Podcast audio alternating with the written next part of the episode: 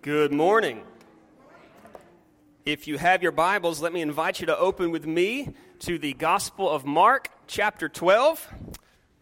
We will begin reading in verse 35 here in just a moment. If you are with the three and four year old class, you guys are dismissed to your classes.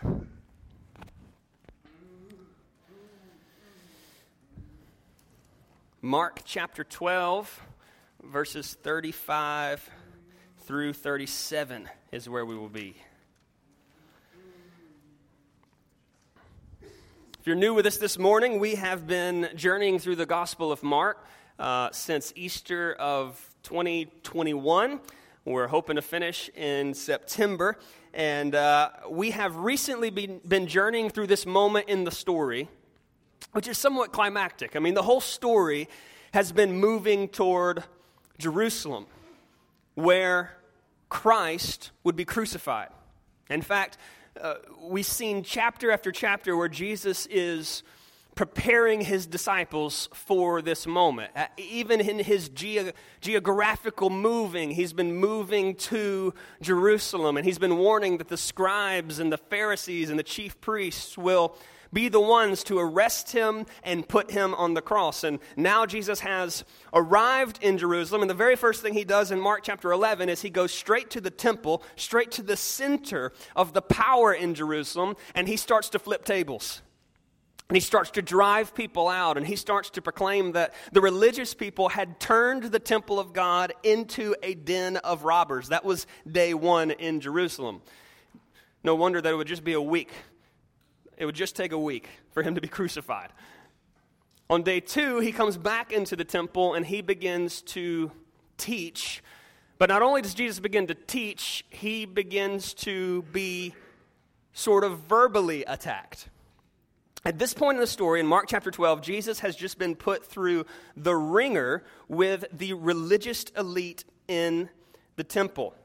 He's been challenged and questioned by the Pharisees, the Herodians, the Sadducees, and the scribes. And each group tried to trap Jesus in his words, hoping to bring condemnation to him, hoping to humiliate him, hoping to discredit him by, by his failure to answer a question or by him answering the question wrongly. But with every question and with every challenge, Jesus only proved all the more his own wisdom and authority. In fact, in Jesus' last interaction in Mark chapter 12, verse 34, look at what it says.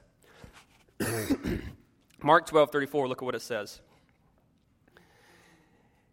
Jesus saw that this man answered wisely and said, You're not far from the kingdom of God. And after that, no one dared to ask him any more questions.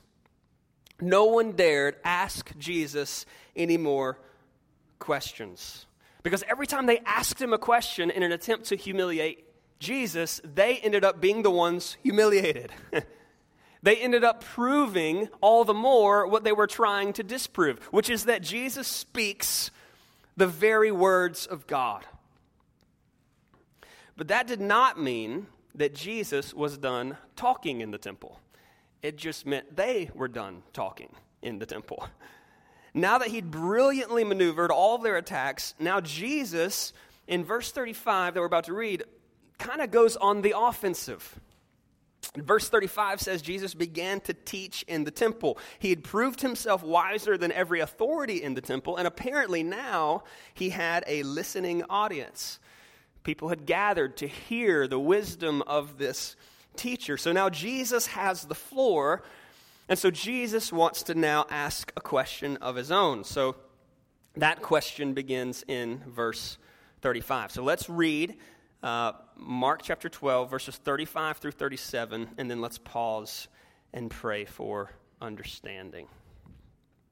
Mark 12, verse 35. And as Jesus taught in the temple, he said, How can the scribes say that the Christ is the son of David? David himself, in the Holy Spirit, declared, The Lord said to my Lord, Sit at my right hand until I put your enemies under your feet. David himself calls him Lord. So, uh, how is he a son, and the great throng heard him gladly. All right, let's, let's go to the Lord in prayer for, for understanding of all this.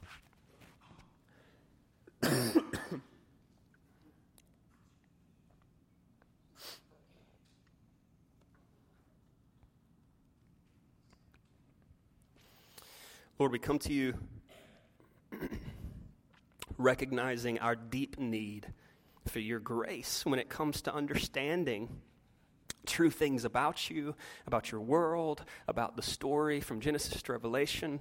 God, here in the story, we, we see people who, who had uh, much of the scriptures, who were standing in the temple of God and all of its magnificence, who spent hours a day studying, but who missed Jesus when he stood in the flesh face to face in front of them. So, God, help us not to do that this morning.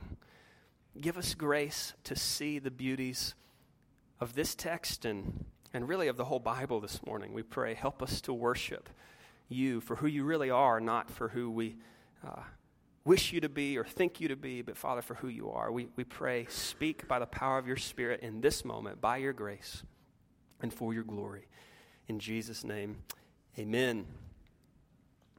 So it's Jesus' turn to ask some questions, and Jesus' aim is to make one particular passage of Scripture the focus of the question. But the first thing I want you to notice is how Jesus references a scripture in this passage. He references Psalm 110, which we'll look at in a minute. But notice how Jesus introduces the passage, passage of scripture for discussion in verse 36. He says, David himself, in the Holy Spirit, declared. Now, Jesus aims to discuss Psalm 110, but before he quotes the psalm, Jesus affirms a very core doctrine of the Christian faith that, that David, when he sat down to write, that he sat down to write while being in the Spirit. That is, consumed by the Spirit, controlled by the Spirit. Jesus is not quoting this psalm in this moment to challenge what it says.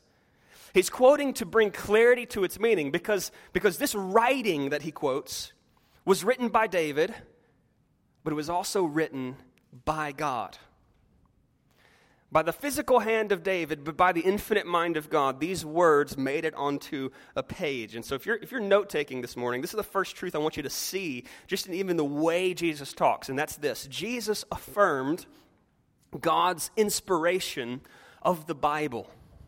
Jesus affirmed God's inspiration of the Bible. So, if you're, if you're new to St. Rose Community Church, this is a great Sunday to attend because this, this point that we're making is foundational to who we are and everything that we do in this church.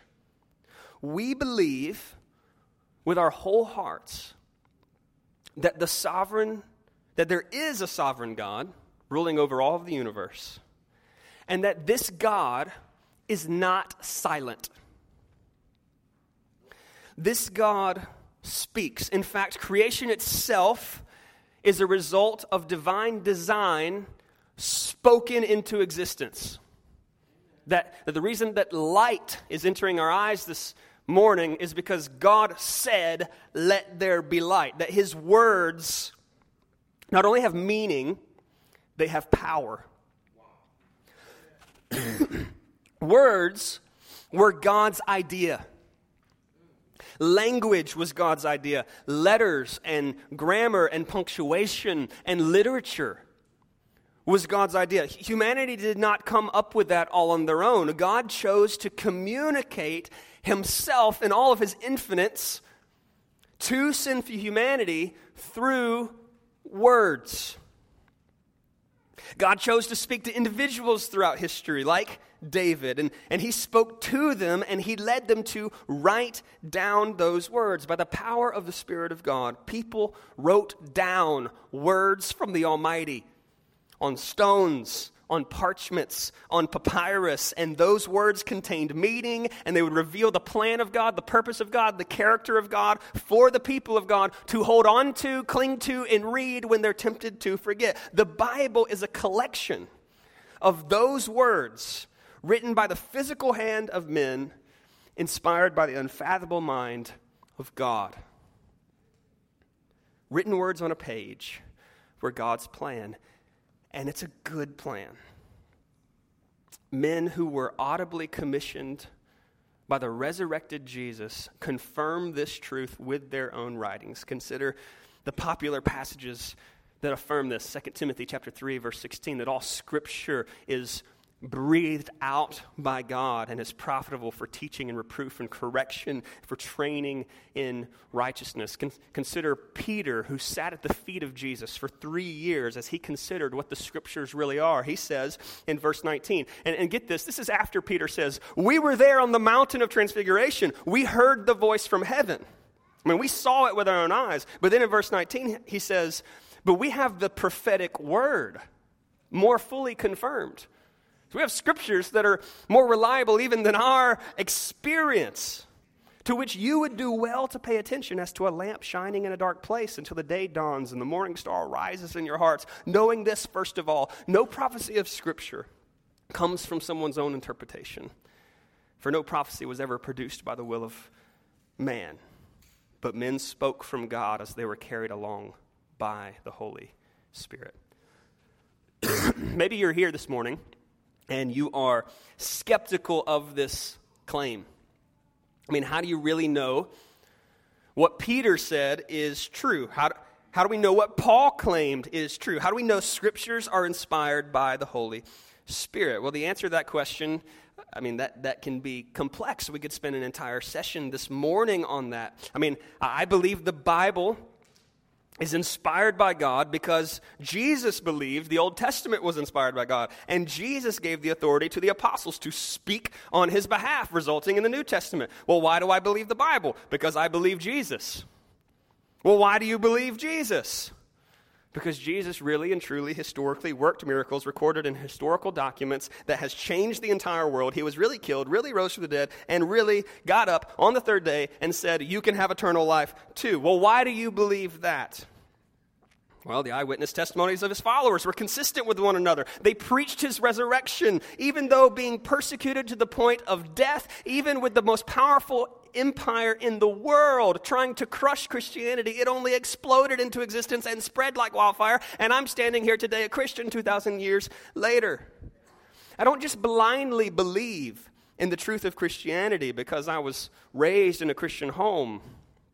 I see the legitimacy of the historical claims of Christ. The story of the Bible makes sense of the story of the world better than any worldview or religion in the history of the world. But more than that, the same Holy Spirit that David was in to write down words inspired by God is the same Holy Spirit that has worked a miracle in me to see the beauty of the Bible and to believe that it's true, I cannot unsee what I've seen. And that, I can argue for it logically all day long, but I cannot unsee what I've seen. And that is a miracle. My believing is not a blind believing with no rational reasoning, but, but my believing is not a result of mere rational reasoning. My believing was and still is a miracle of God's work in my life. So if you are here this morning and you don't believe that a man named David wrote things down in the Holy Spirit, a man named Mark wrote things down in the Holy Spirit, and Peter and Paul wrote things down in the Holy Spirit, I do encourage you to study this book for yourselves, to use all your rational reasoning that you got to try to know whether it's true or not, but to also, as you read, to pray that if this book is inspired by a divine mind, that that God would open your eyes, that the author of the book, the divine author of the book, would give you the understanding to read this book. Jesus affirmed God's inspiration of the Bible, and if there's any chance this book really is from God, you would be a fool not to read it for yourself and seek to understand it. But just because the Bible is miraculously inspired by God, just because men wrote things down under the influence of the Spirit, it does not mean that we don't have to do the hard work of reading and thinking and studying to understand what's here. God used human agents to write his words. I mean, you think about that. This, this book that I hold in my hands, I mean, God could, could have just said, Book be written, and everything would have been written perfectly, but God didn't do that. He used very natural means to accomplish a very supernatural end. He used David's knowledge of the languages. He used the, the biblical authors' experiences. He even used their penmanship to write these words down. And now God aims to use our, in this room, our reading and our thinking and our praying and our careful, careful study to help us understand. We have to utilize all the natural God gifts, the gifts that God has given us to reap the supernatural benefits of understanding eternal revelation from the Lord. There's a false dichotomy that is common in, in many Christian circles. That is, there's these two options that, that many people believe are against one another that separates spiritual things from physical and tangible things. As if there's this some sort of mysterious spiritual wind world, and then there's the physical, real world we live in. We want to think that the Spirit only operates in feelings and mystery and intangible impressions of mysterious thought that lead me to do something I wouldn't have done. But that's a false dichotomy. When you look at what the Spirit does, the Spirit uses tangible physical means to accomplish God's work in us and through us. He uses our study and our thinking and our praying and the study, thinking, praying of other church members. If we want to lean into the work of the Spirit this morning, we don't clear our minds and hum like the people in yoga or Buddhists do to try to get in touch with some God out there. No, no, no. We don't clear our minds, we fill our minds. We don't avoid deep study, we dive into it in prayerful reliance on the Spirit of God. And I think that's exactly what Jesus wants his hearers to do in this context.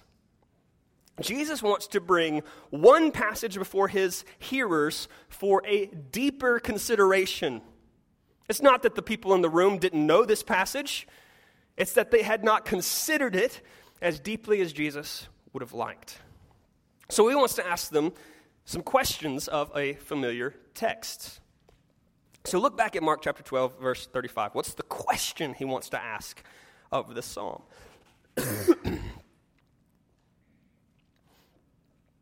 As Jesus taught in the temple, he said, How can the scribe say that the Christ is the son of David? Verse 35. And then he quotes the verse The Lord said to my Lord, Sit at my right hand until I put your enemies under your feet. Verse 37. Now, David calls him Lord. So, how is he David's son? Now, all right, uh, that second time, that second pass through probably didn't bring any more clarity to you. Uh, you, have to, you have to read things several times, and that's, that's okay. That section may still be confusing, but let's think it through. This is the question he's asking How can the scribes, the people that know the Bible really well, say that the Christ, the Messiah, is the son of David? Now, to understand the question, you've got to know the background here. Christ is not Jesus' last name. I did not know that until I was probably like in my 20s. I don't know. It's not his last name, it's a title that means something very important in the Bible. Christ is the Greek word for Messiah. More literally, the two words simply mean anointed one or chosen one. And, and the people in the room there, in, in the temple, they believed that the Christ would be the one to fulfill the promises of the Old Testament scriptures. That he would establish an unending kingdom on earth, that the Christ would be the promised son of King David, of a kingdom that would never be dethroned. The promise shows up as early as 2 Samuel chapter 7, but it appears over and over and over again. And so, in order to even get the question, you need to get the longing of the people's hearts for that Christ, for that Messiah. This is, this is what they hoped for. 2 Samuel chapter 7, verse 12. God makes a promise to David and says, King David over Israel, and he says this He says, When your days are fulfilled and you lie down with your fathers, I will raise up an offspring after you who shall come from your body, and I'll establish his kingdom. And that's okay, all good and dandy, great. You know, he'll have a son who will be a king. But then 2 Samuel chapter 7, verse 16 says this and, the, and your house and your kingdom shall be made sure forever before me. Your throne shall be established forever. Now, now the attention is piqued. The ears are perked up. Wait, a kingdom that will never fall? I don't know if you know this, God, but there's a lot of enemy nations out there always trying to topple kingdoms. A kingdom that will never, ever fall. And then the, the rest of the Old Testament hopes for this this may seem a little strange, but we're going to have some, some, some church uh, member, uh, let's have some, some church member involvement this morning. Because what I want us to do, I just want us to sit under the scriptures, okay? To get the longing that the people felt. And I want to read some passages, but I, I need some good readers. Um, and I'm going to I'm to call on some members that I know you're good readers and you'll be confident. And so if you think that you might be a good reader, I looked at Claire because she's like a professional reader. She's an English teacher. So just prepare your heart because I'm about to ask you to read some scriptures for us, okay? So I want everybody, if you've got your Bibles, I want you to turn with me to Isaiah. Isaiah chapter 9.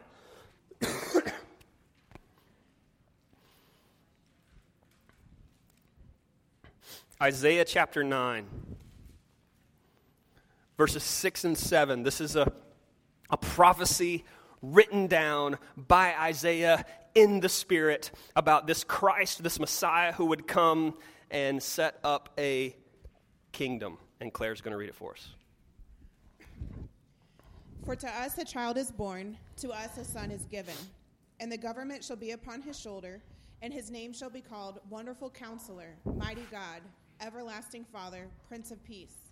Of the increase of his government and of peace there will be no end. On the throne of David and over his kingdom, to establish it and to uphold it with justice and with righteousness, from this time forth and forevermore. The zeal of the Lord of hosts will do this. Amen. Pass that to Ashley. Ashley's another school teacher. Turn to Isaiah chapter 11. Isaiah chapter 11. And read for me verses 1 through 10. And notice, notice as you read, notice how this future kingdom is safe from more than just enemies out there, like human enemies. Notice how the whole creation is, is changed under the rule of this future Christ. There shall come forth a shoot from the stump of Jesse, and a branch from his roots shall bear fruit and the Spirit of the Lord shall rest upon him the Spirit of wisdom and understanding, the Spirit of counsel and might, the Spirit of knowledge and the fear of the Lord. And his delight shall be in the fear of the Lord. And he shall not judge by what his eyes see, or decide disputes by what his ears hear. But with righteousness he shall judge the poor, and decide with equity for the meek of the earth. And he shall strike the earth with the rod of his mouth and with the breath of his lips he shall kill the wicked. Righteousness shall be the belt of his waist, and faithfulness the belt of his loins. The wolf shall dwell with the lamb, and the leopard shall lie down with the young goat. And the calf and the lion and the fattened calf together, and a little child shall lead them. The cow and the bear shall graze, their young shall lie down together, and the lion shall eat straw like the ox.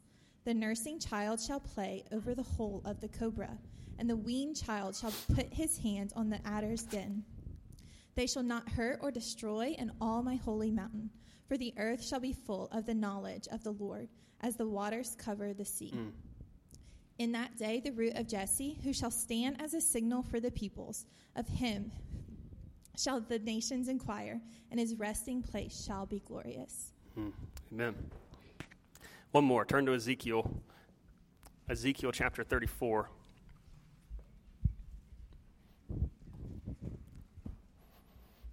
Roll, you're within reach, brother. Ezekiel chapter 34, verses 22 through 31. And this is after Ezekiel has talked about all the bad kings that have come, all the really terrible kings, how the, how the promise seems to have fallen because there is no Christ, there's no Messiah, the kingdom's in shambles. Like, who's going to care for us? Because it doesn't really seem to be working out, oh Lord. And then Ezekiel comes in writing these words under the inspiration of the Spirit. So, verses 22 through 31 of Ezekiel 34. Got it. Therefore, therefore, I will save my flock, and they shall no longer be a prey. And I will judge between sheep and sheep. I will establish one shepherd over them, and he shall feed them. My servant David, he shall feed them and be their shepherd. And I, the Lord, will be their God, and my servant David, a prince among them. I, the Lord, have spoken.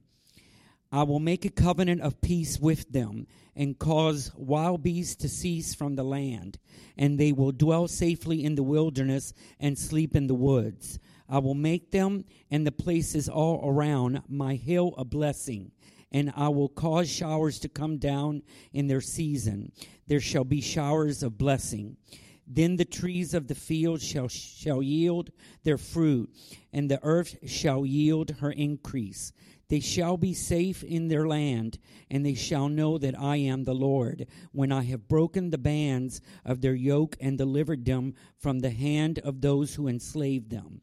And they shall no longer be a prey for the nations, nor shall beasts of the land devour them, but they shall dwell safely, and no one shall make them afraid. I will raise up for them a garden of renown, and they shall, and they shall I lost my place. I will raise them up a garden of renown, and they shall no longer be consumed with hunger in the land, nor bear the shame of the Gentiles any more. Thus they shall know that I, the Lord, no more. Their God, I am with them, and they, the house of Israel, are my people, says the Lord God. You are my flock, the flock of my pasture. You are men, and I am your God, says the Lord God. Amen.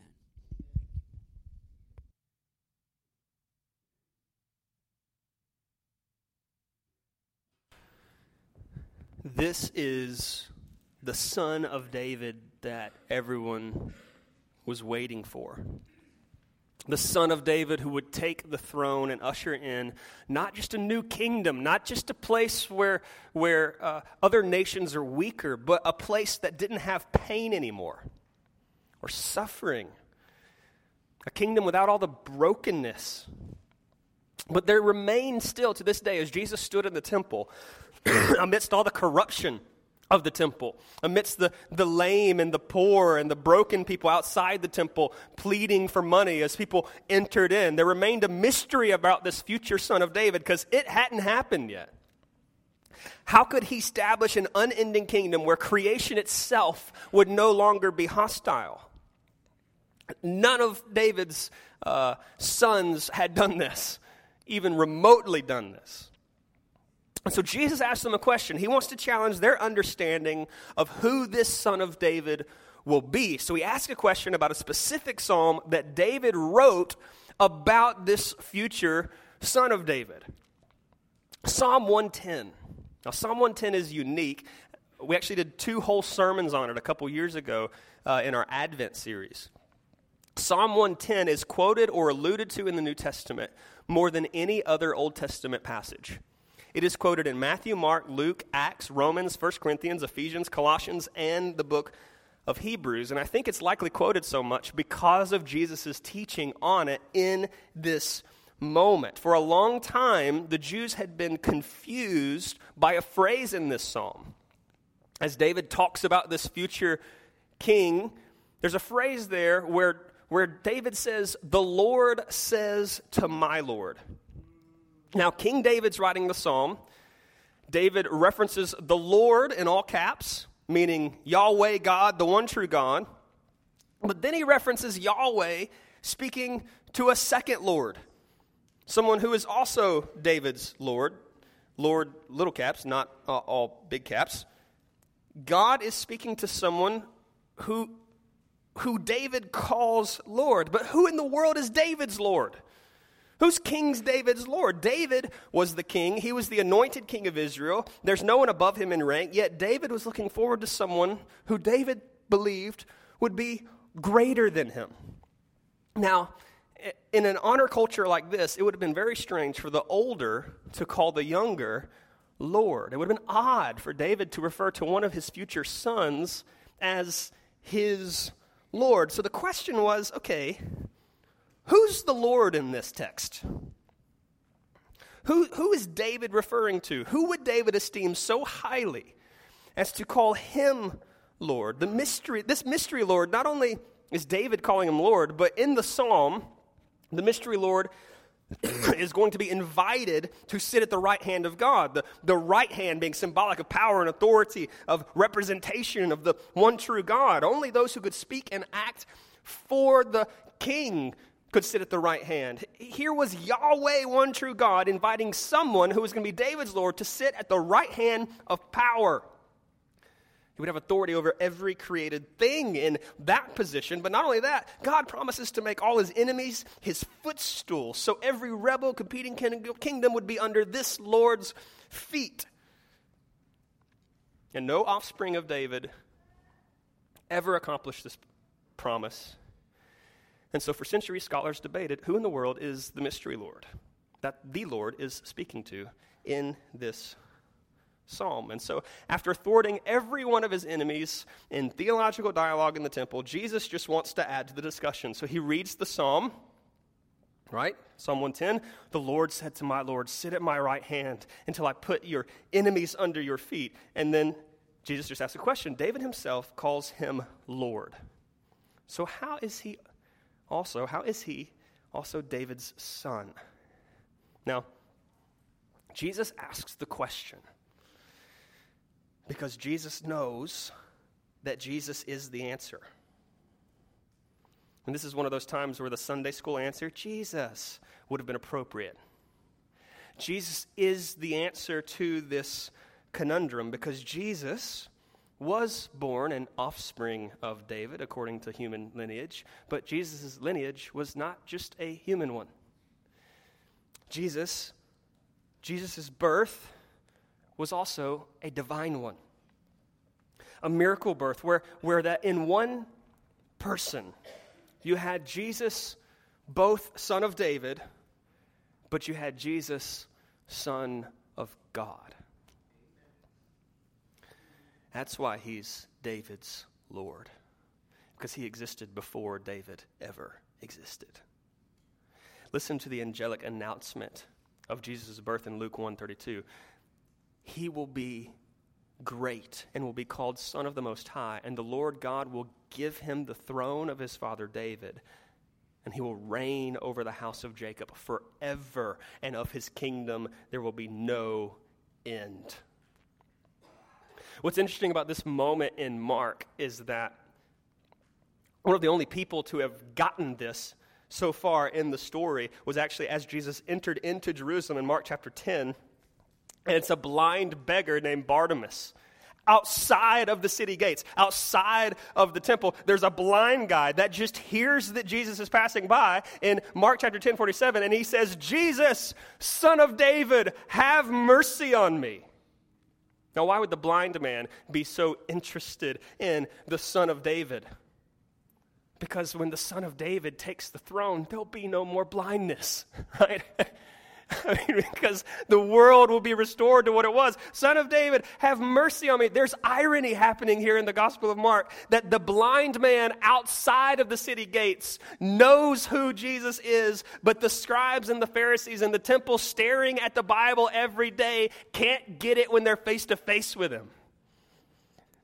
The Jewish the elite of the temple read their Bibles. They knew that the promised one was going to be a son of David, but they didn't understand how the promised one was going to be much, much more than a son of David. Jesus, the Messiah, Christ, and King of the world, is the only one who David could speak of as Lord. Now, we could make a lot of theological points from this text, from Psalm 110. We could spend a lot of time here. We could talk about the humanity and divinity of Jesus, the lordship of Jesus over all things, the coming day where all his enemies are put under his feet. But I just want to pause and consider what Jesus is claiming about himself when it comes to the scriptures. This is truth number two this morning. Truth number two is this Jesus claimed to be the interpretive key of the Bible.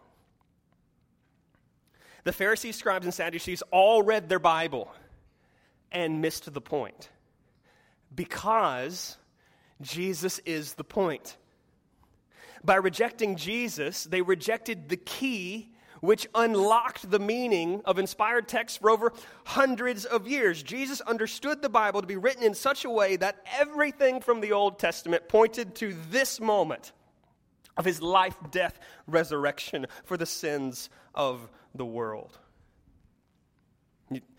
After Jesus rose from the dead, he went on a walk the road to Emmaus with two disciples that had heard that there was an empty tomb, and they're confused about the empty tomb, and they're wondering together what happened and how the tomb could be empty. And in Luke chapter 24, Jesus says to them in verse 26, he walks alongside them, them not even recognizing him, and he says, Was it not necessary that the Christ should suffer these things and enter into his glory? And then what does Jesus do? Beginning with Moses, first five books, and all the prophets, he interpreted them all, the scriptures, the things concerning himself. Standing with his disciples after the resurrection, Jesus says in Luke 24, These are my words I spoke to you while I was with you, that everything written about me in the law of Moses and the prophets and the Psalms must be fulfilled. And he opened their mind to understand the scriptures.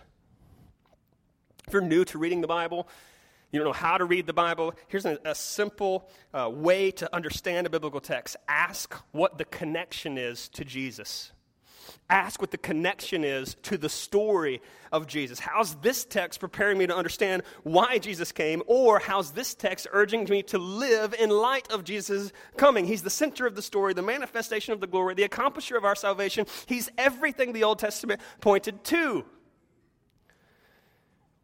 Reading the Old Testament should cause worship for you.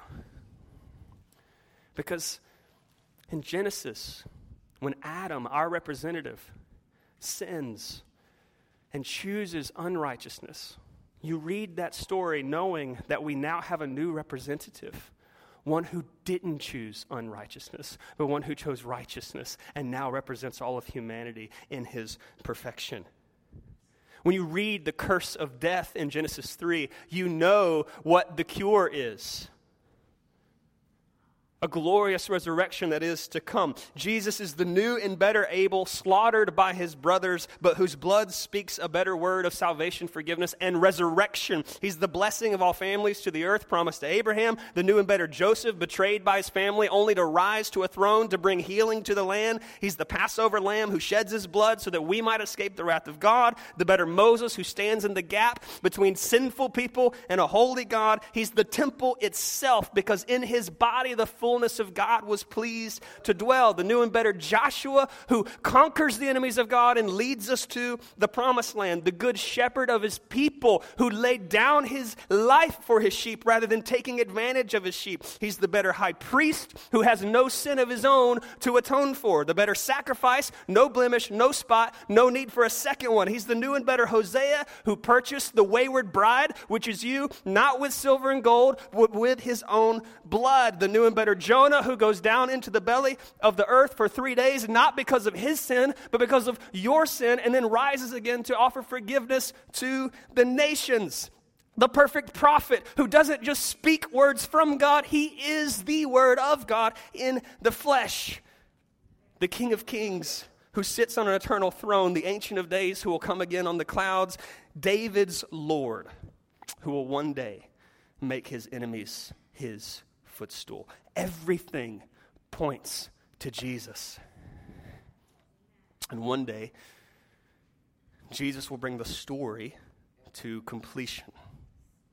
Truth number three, and our final truth, truth this morning Jesus will complete the Bible's story. One day, Psalm 110 will become a full and final reality. Look at Psalm 110. Be on the screen. If you've got your Bibles, you can flip there. David's writing about the future son of David, the future Lord to come, but I just want you to listen to the poetic language of the completion of this story that this person will bring.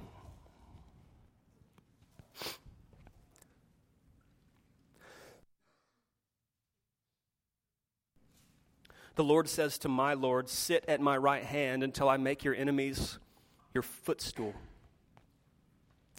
The Lord sends forth from Zion your mighty scepter. Rule in the midst of your enemies. Your people, your people will offer themselves freely on the day of your power. In holy garments. From the womb of the morning, the dew of your youth will be yours. The Lord has sworn and will not change his mind. You, speaking of this future one, you're a priest forever after the order of Melchizedek. The Lord's at your right hand. He will shatter kings on the day of his wrath. He will execute judgments among the nations, filling them with corpses. He will shatter chiefs over the wide earth.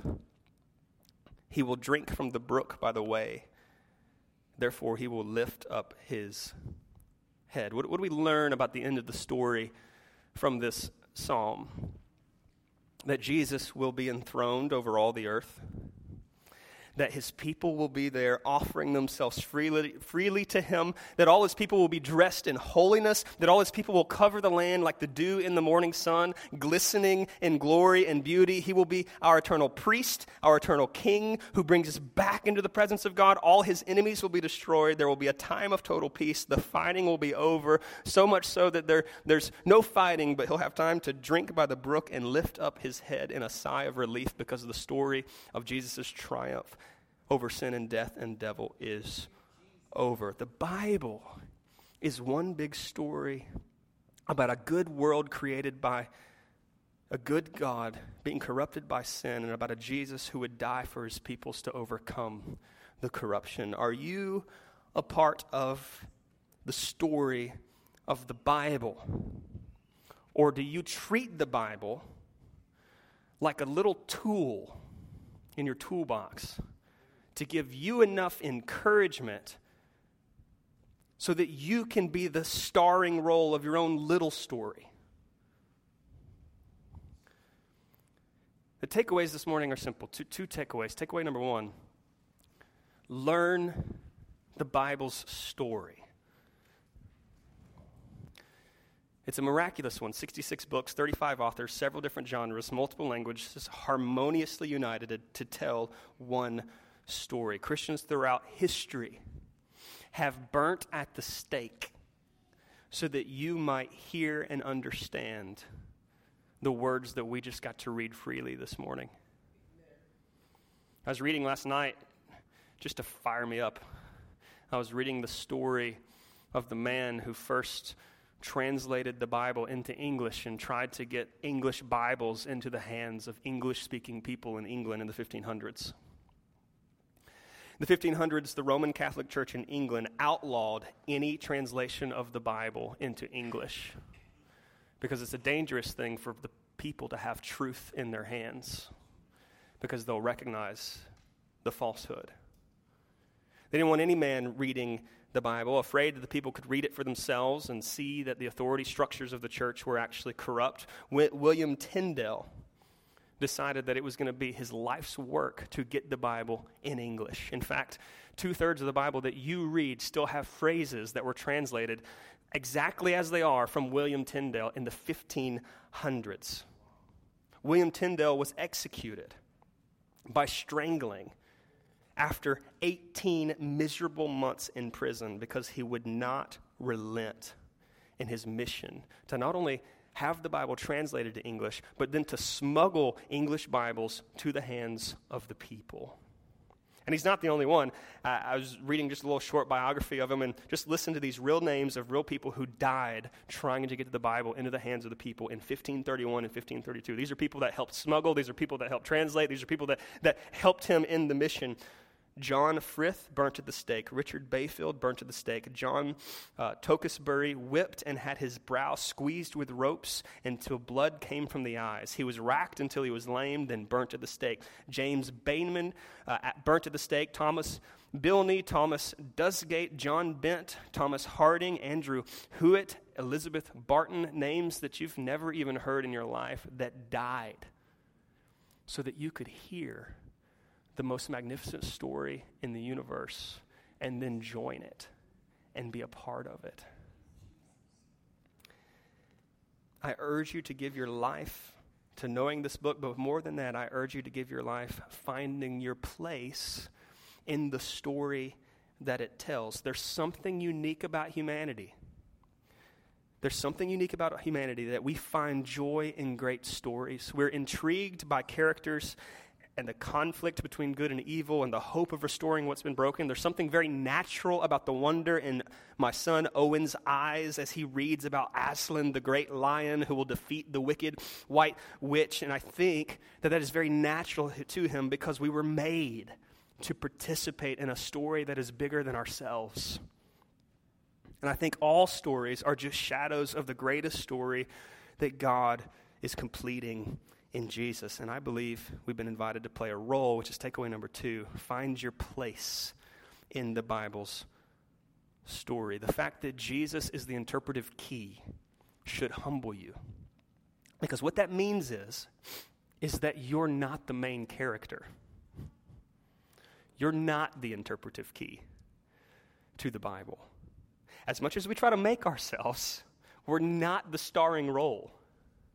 Jesus is. And when we read the Bible, we pray things like, Show us Christ. When we evangelize, we don't declare, Come behold us. We say, Come to behold the wondrous mystery we've seen in the story of God. Jesus is the star of the story, and He's the star of our story. Right? I mean, you want to know what's most important about me? It's the fact that He saved me that he gave me eternal life, called me to a mission. He gets all the glory. But, but that doesn't mean that we don't have a role to play, right?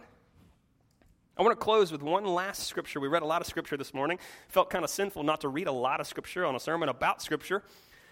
We're going to, we're going to end on one scripture, and I just want you to see how this logic is even playing out in Peter's mind and how the big story of the Bible just, just leads him to act on behalf of what he knows and what he's seen and what he's read. And so look at 1 Peter chapter 1, verse 10. We'll close with this transition he makes.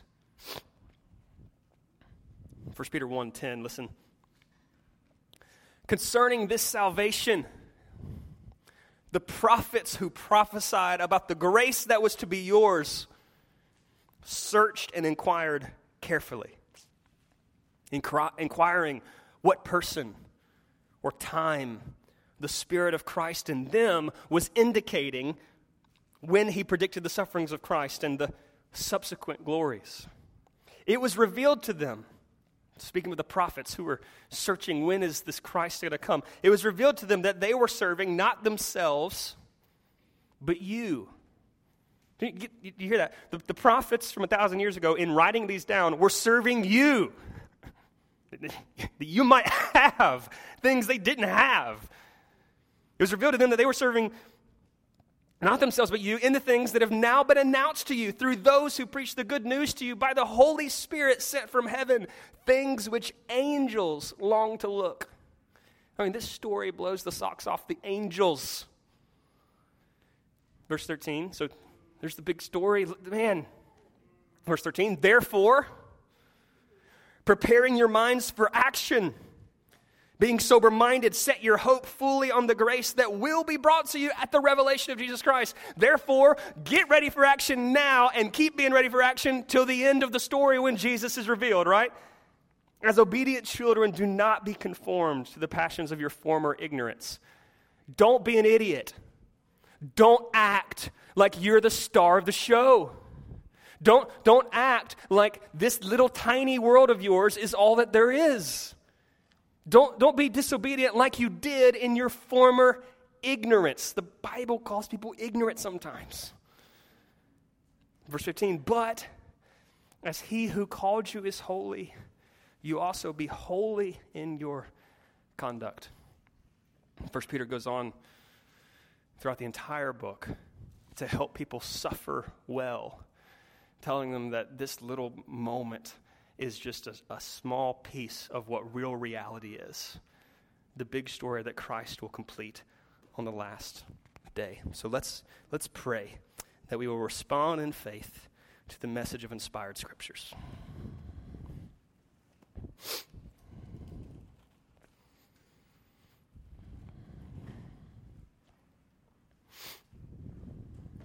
Lord, we long for the day where all your enemies will be made your footstool. We long for the completion of the story, but Father, we pray that even now that we would play a role in what you are doing in bringing this saving message to the ends of the earth. God, we pray that you would help protect us from our former ignorance. Give us a love for the Bible, and give us a love for joining the story that it tells. God, we love you. We pray now, help us to respond and worship in Jesus' name. Amen.